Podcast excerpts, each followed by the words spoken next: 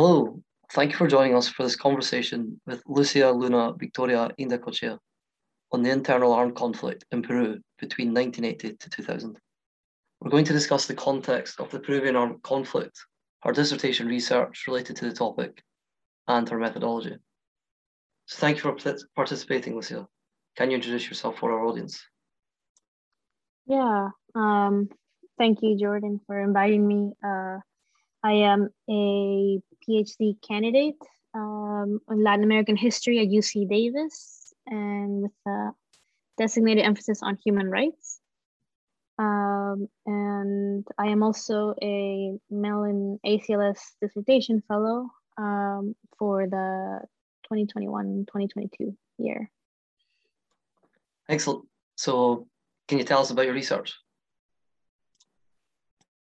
Yeah. Um, so I really focus on the the 20 year period of the armed conflict in Peru. Um, it was a um, a popular war, um, some might say, started in the rural um, Andean region of Ayacucho, in the in actually in the University of Huamanga, um, by a philosophy professor, but it's this Maoist um, branch of the Communist Party who declared war on the Peruvian state and embarked on this really violent um, kind of crusade.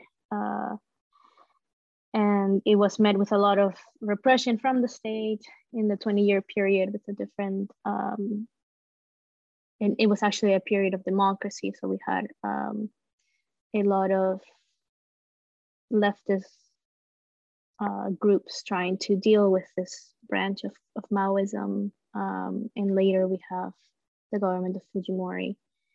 Um, that's a bit more, uh, it, it worked more with, with the armed forces. So what my project looks at um, in this kind of big context is the urban element. Um, so a lot of the studies that have been done have been on the countryside. Um, the most of the deaths that occurred in this period were of um, the victims were peasants, um, Quechua speakers.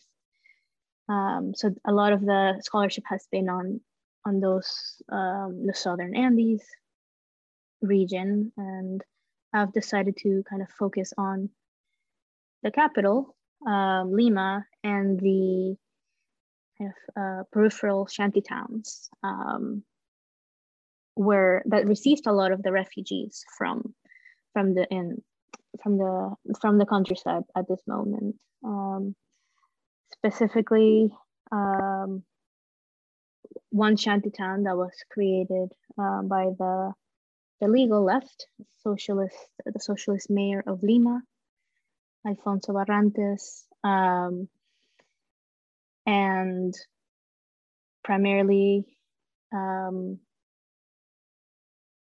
you know my my questions have been how you know did these people how did the, the socialist left um, confront the shining path? Um, what alternatives were were possible in the 1980s peru this return to democracy? Um, what alternatives were there besides um, complete war, uh, armed struggle, and um, the previous sort of right wing um, order? So there's this democratization. Um, you know, the in the return to democracy, the right to vote is given to um, people who didn't have it before, which was majority of the Quechua speakers, uh, Andean ancestry individuals um, who were illiterate. Um, so that is kind of giving a whole uh, electoral power to a, a, new demographic that really shapes the 1980s in Peru. Um, and and then is confronted with armed conflict um, that starts to target uh, these leaders that emerge from the left um, in the 1980s. Um, so yeah, I mean, it's about that transition to democracy. It's about the trajectory of the left, but it's also about the grassroots um, efforts from people who were affiliated with politics or not, but just to, um, in, in the case of the city, to have the right to housing and basic services, water, food, medicine, um, especially as we, if we think more um, regionally or world globally even like the economic crisis of the late 80s um, when these problems are just heightened um, and and it comes with disease and all these other uh, kind of uh, issues with the urban um, context as well so it's about the struggles on the ground um, the everyday struggle to survive in addition to an armed conflict and straight repression um, from the armed forces, uh, police, etc. Um, Great. So, what are your? I know I appreciate that you're still working on this project, but what are your major conclusions so far? Yeah, um, some conclusions are that there there were a lot of alternatives. Um, I mainly work with um, this grassroots leaders, um, and they negotiated. I mean, there's this negotiation with the state, uh, and not just um, the president or military, but with uh, municipalities to make some gains, for example, to bring um, solutions to everyday problems um, that might have been um, feeding the support for the armed rebels, um, right? So if there is poverty, if there is hunger, uh, people are dissatisfied, they're more likely to join the armed struggle and not wait for this uh, as the left wanted to do, this the legal left, um, this kind of slow, um, democratic, uh, kind of gradual change. Um, so it was by making these negotiations, um, I'm finding, um, learn about the negotiations, learn about the uh, even collaborations, creating um, sort of support for the counterinsurgency measures in exchange for public works or um, allowing for grassroots leaders to remain in control of their communities um, and not necessarily be under um, kind of state control or just to have those kind of certain independence. Self-management is really um, the community that i look at Huaycan is like a self-managed urban community.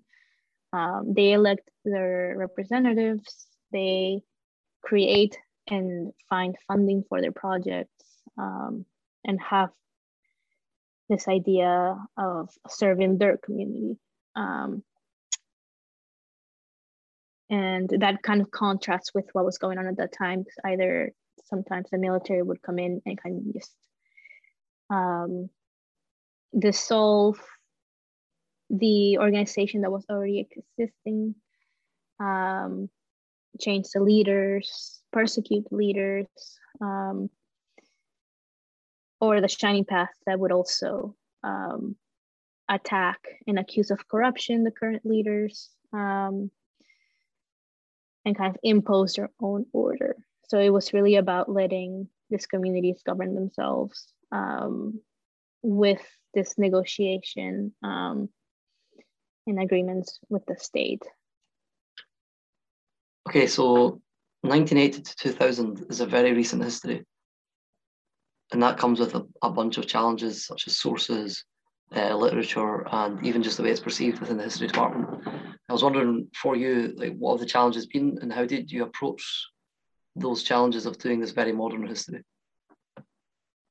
Yeah, um, it's a great question. I think, um, and I've had to convince people, you know, on, on in Peru that this is history and not uh, journalism, um, in that sense. But um, yeah, well, one challenge has been archival, uh, especially the urban side, just because a lot of the um, municipalities or, or um, kind of these organizations that deal with urban housing have been done and redone and uh, reconceptualized, and it's just it's it's been hard to track down certain um, documents. I've gone on um, several kind of rabbit holes that sometimes led to nowhere.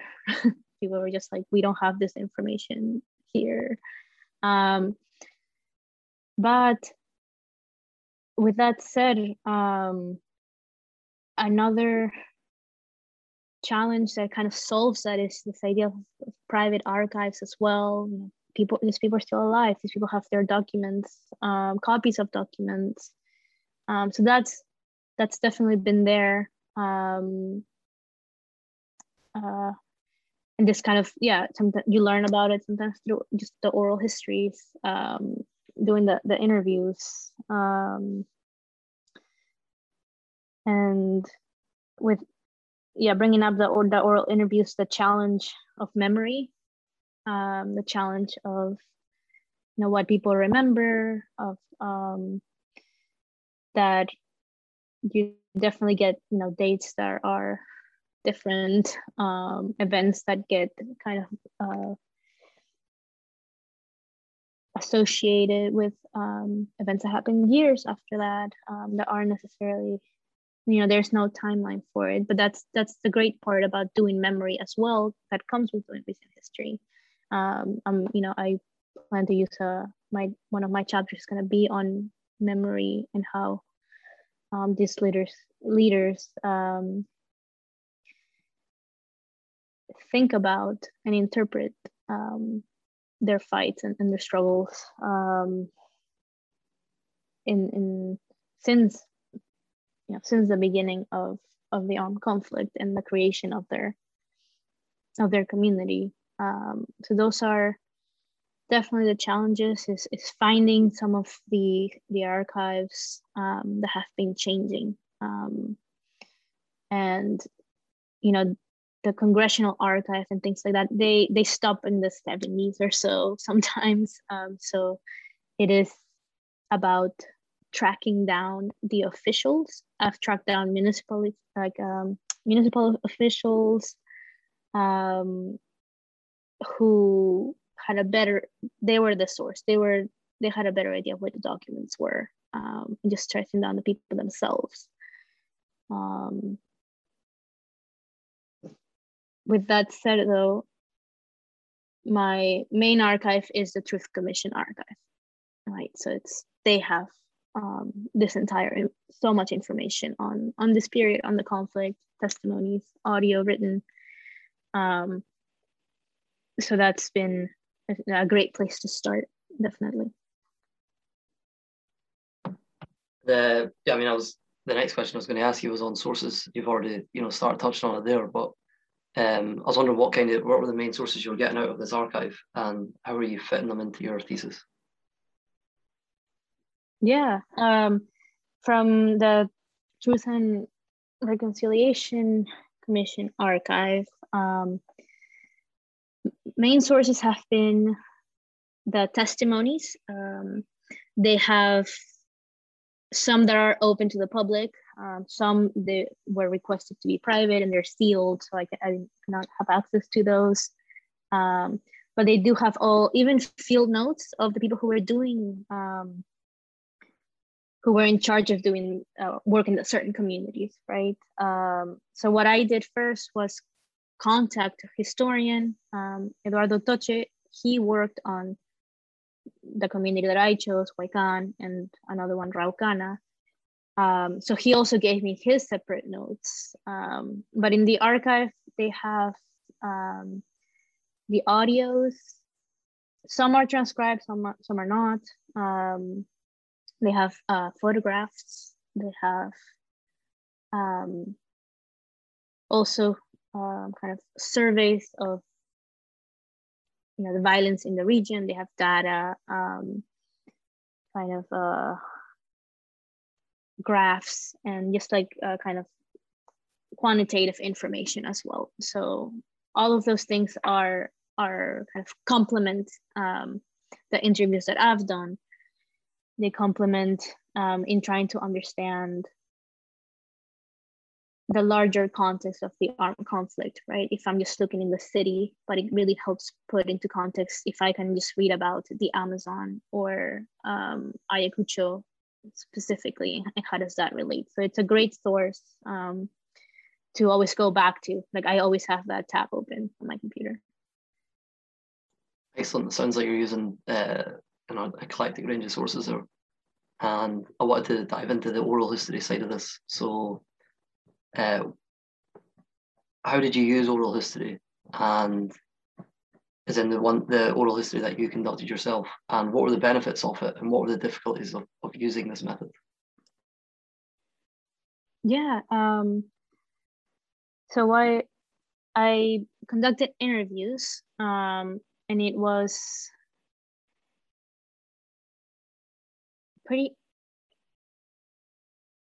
pretty interesting. I kind of just to get started and you have to um, kind of cast a very wide net i think. I the first thing i did really was contact um, individuals who had done research in Huaycan, field work, ethnographic work um, anthropologists sociologists um, just to get some idea of what it was like. Um, and then once i had contacts of leaders in Huaycan um, I would sit down with them and the first will be very informal in the sense of, you know, um, tell me about your community, your role um, in the community. And it was about this. Then I would do follow up interviews with questions after listening back and just um, trying to get the sense for the organization of the community um, what were the kind of the difficulties and the experiences not just um, leaving it too open um, especially in the second interview i would come back um, kind of pushing it a little bit after establishing some trust in that first interview um, trying to clear up certain things about violence. I mean this is very recent history. It's history about um, terrorism. It's about, um, and it's to people who have experienced physical violence or who have been threatened, whose lives have been really affected. So it's it's also about um, you know not making anyone uncomfortable, uh, kind of establishing that trust and and respecting um, their their boundaries as well. Um, and this is something that um, you know it's also hard about writing about it later. Um, you know you ask how i use this this oral histories um, and because you start to hear a lot of rumors um, and, and, things like that from from this interviews as well. Um, so it's about it's never about accusing anyone. It's never about establishing who was involved in um, the Shining Path or the other movement, the Tupac Amaru revolutionary movement, or who worked with the military um, and snitched and things like that. It's it's about um, portraying what it was like, I suppose, what it was like, what was at stake for these individuals, um, and and afterwards i think in, in the memory chapter um, thinking about how the repercussion, repercussions of that um, repercussions of of working with the state or of, of maintaining um, your ideals even though you were persecuted for them. Um, so yeah i think oral histories um, there's you always get one side of the story so it's always good to you know just try and talk to as many different people as you can and, and try and paint um, not a total history right it's not about a total history but it's this is what was happening to this individuals um, and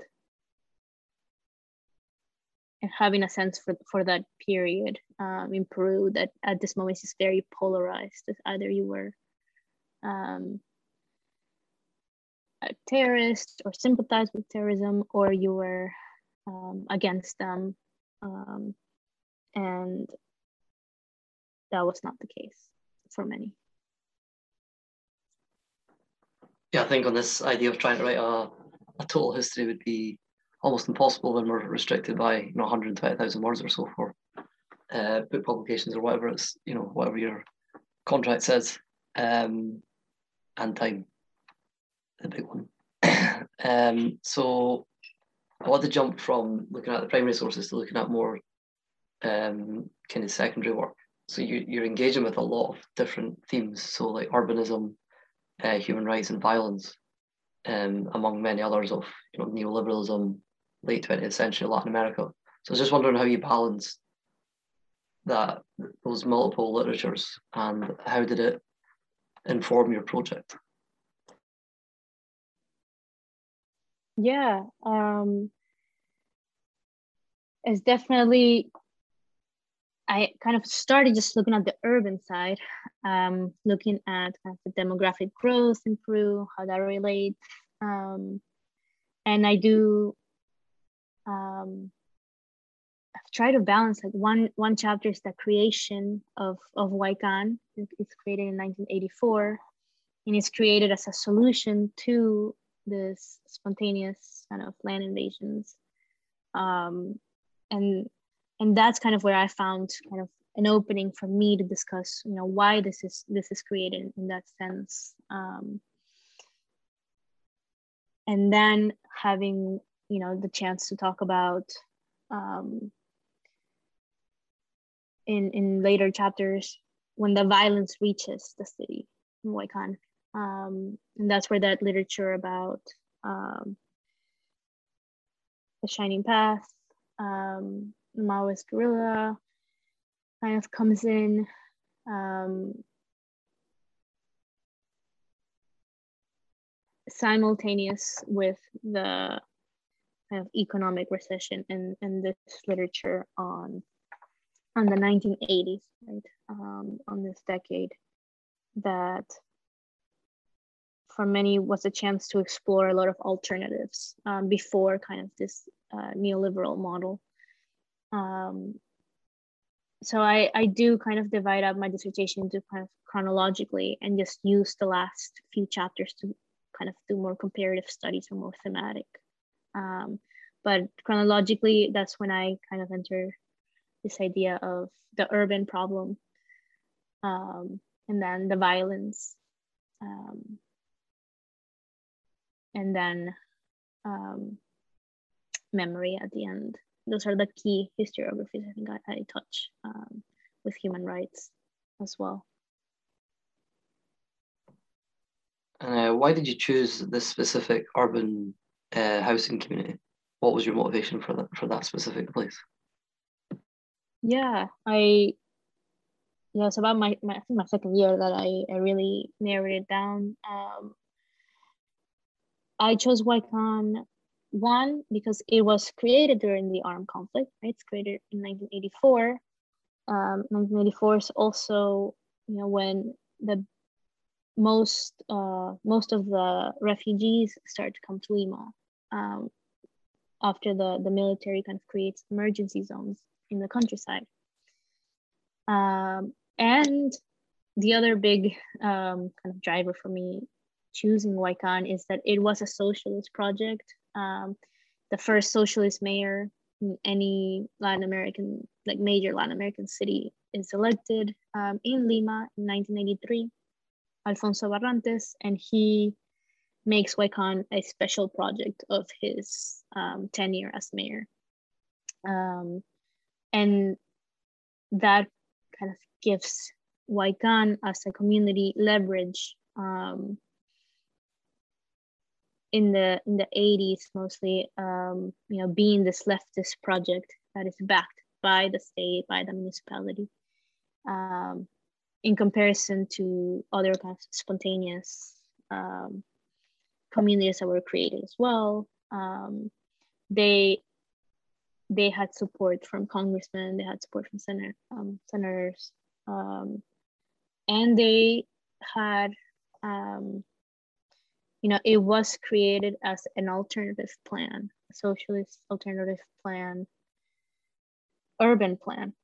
Um, they had um, studies on the ground. They had um, housing plans, even for building their own lots, which they had to build themselves. Um, but they had the specific lot sizes and plans that they all adhere to, and all of the residents agreed to uh, do it this way um, to keep it orderly, to understanding that um, if they all agreed, they could make it work. Um, and I mean, that's later challenged as things get harder. There's more people than there should be. Um, opposing parties are also in there. Um, but the initial idea was very uh, utopic in a sense, very. Um, and they, they, I mean, that's that's uh, a part of their identity that's still on today, right? That um, that sense of community from the very beginning. I mean, that brings me very well on to the, the final question, which is, you know, from the present day in 2021, why does this history matter?